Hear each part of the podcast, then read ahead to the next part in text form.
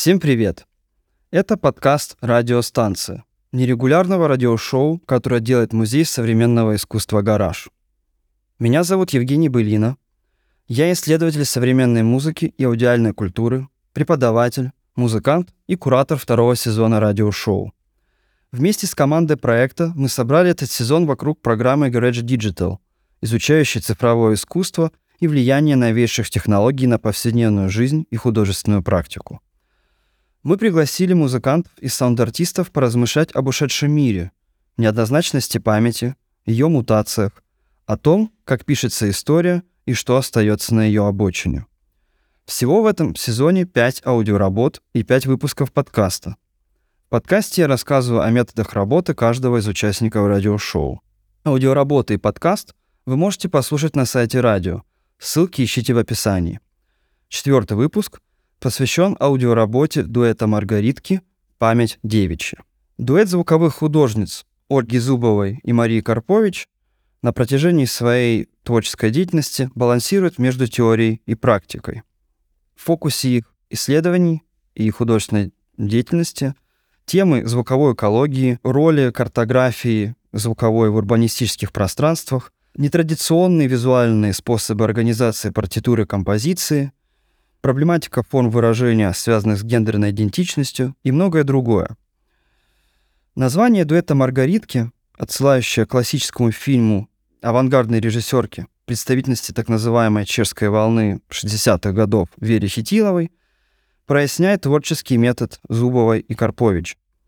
Точно так же, как в калейдоскопическом фильме, построенном на очень рваном и агрессивном монтаже, смешивании различных техник киноязыка, документального, игрового, общем игровом настроении. Дуэт Маргаритки как бы продолжает подобный метод и работает в маршруте коллажных техник и продолжает большую традицию звукового искусства второй половины 20 века. Речь в данном случае идет о работе с найденными звуками, документальными аудиосвидетельствами, полевыми записями, звуковыми объектами, в итоге эти методы с помощью различных, опять же, эффектов создают новое музыкальное полотно и звуковую фактуру. В работе, созданной для этого проекта, дуэт Маргаритки обращается к новой теме — архивам аудиозаписей, радио и телепередач, фильмов, образовательных программ эпохи застоя позднего СССР, которые как бы регистрируют границы официального языка, идеологии и становятся условием формирования официальной памяти, исторической политики не только в советскую, но и послесоветскую эпоху.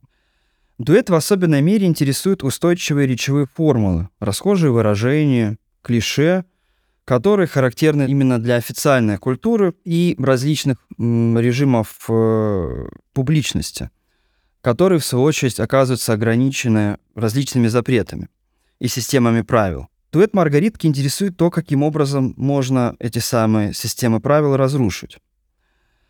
Кроме того, те элементы языка, которые как бы кочуют из поколения в поколение, проникают в нашу повседневность, оказываются повторением одного и того же, искусственным механизмом, который определяет наше сознание и представление об истории.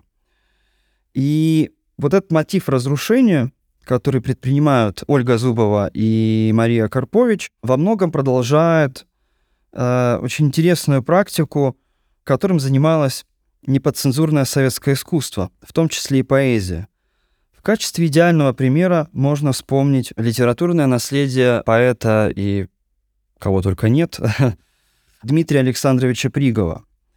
Он в своем творчестве, монтируя различные регистры советской речи из официальных источников, доводя их как бы до предела, гиперболизируя, он как бы остранял вот это самое автоматизированное высказывание и показывал его искусственность, абсурдность и далекость от повседневного опыта и реальной жизни. Такой метод обнажал ту угрозу, которая происходит из нерефлексивного употребления официального языка, и показывал то, как оно эту самую реальность создает, а также показывал его следствие в социальной и политической жизни. Однако звуковая работа дуэта «Маргаритки» возможно, оказывается даже в некотором смысле гораздо радикальней. потому что она связана со звуковым медиумом.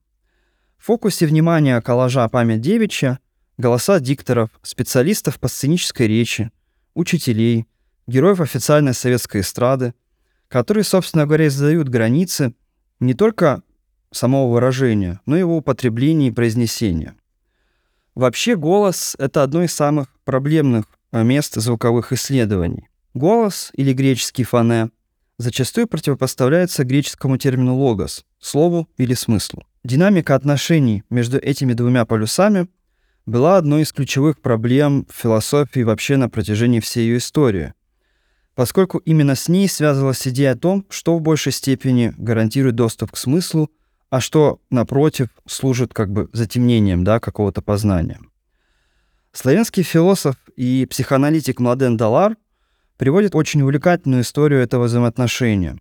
И в конечном счете приходит к выводу о том, что голос сам по себе отмечает зыбкую границу между знаком и звуком, языком и речью, духом и телом, не совпадая ни с одним из них, а оказывается в некотором смысле местом их пересечения, который не сводим да, ни к одному, ни к другому. С одной стороны, голос, даже если мы, к примеру, не говорим связанные предложения со строгим смыслом, все равно может быть подчинен семантическим правилам. Например, интонация, многозначительная пауза, либо кашель могут влиять на восприятие послания и могут служить определенным знаком. С другой стороны, голос всегда обладает своим тембром, каким-то уникальным качеством, привязкой телесности, к телу отдельного человека. В таком случае он избегает да, смысла. К примеру, когда мы слушаем любимые песни даже на незнакомом нам языке, мы все равно каким-то образом переживаем ее послание.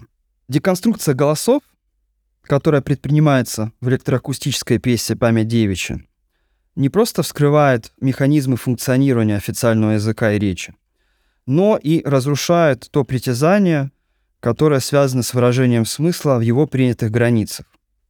В этой пьесе советские голоса буквально раскалываются и разламываются, становятся своего рода глоссолалией.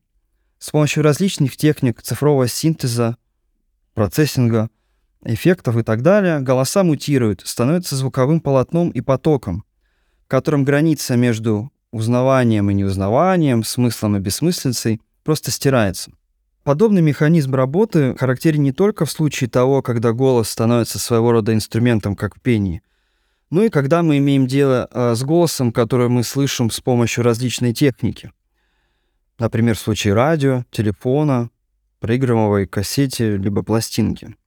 Подобное движение голоса к собственному обесмысливанию исследователь радиокультуры Джефф Портер называет акустическим дрейфом. Моментом, когда голос обращается к своим акустическим качествам, теряет привязку со словом и содержанием, становится исключительно звуковым событием. Подобный маршрут уже когда-то проходила звуковая поэзия, авангарда, экспериментальная музыка. Но при этом такой переход от семантики к звуку – не означает переход от смысла к бессмыслице. Скорее речь идет о том, чтобы открыть некоторую сферу опыта, которая не может быть выражена нам в рамках известных формул, языков, и которая как бы предшествует любому пониманию и оказывается открытой именно для вслушивания.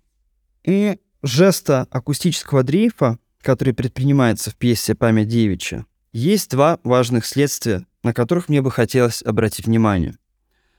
Во-первых, Подобная работа с официальным архивом и формами памяти позднесоветской культуры позволяет по-новому взглянуть на тенденции последнего десятилетия в российской поп-культуре, связанные с тем, что в гуманитарных науках известно под названием «культурный ресайклинг».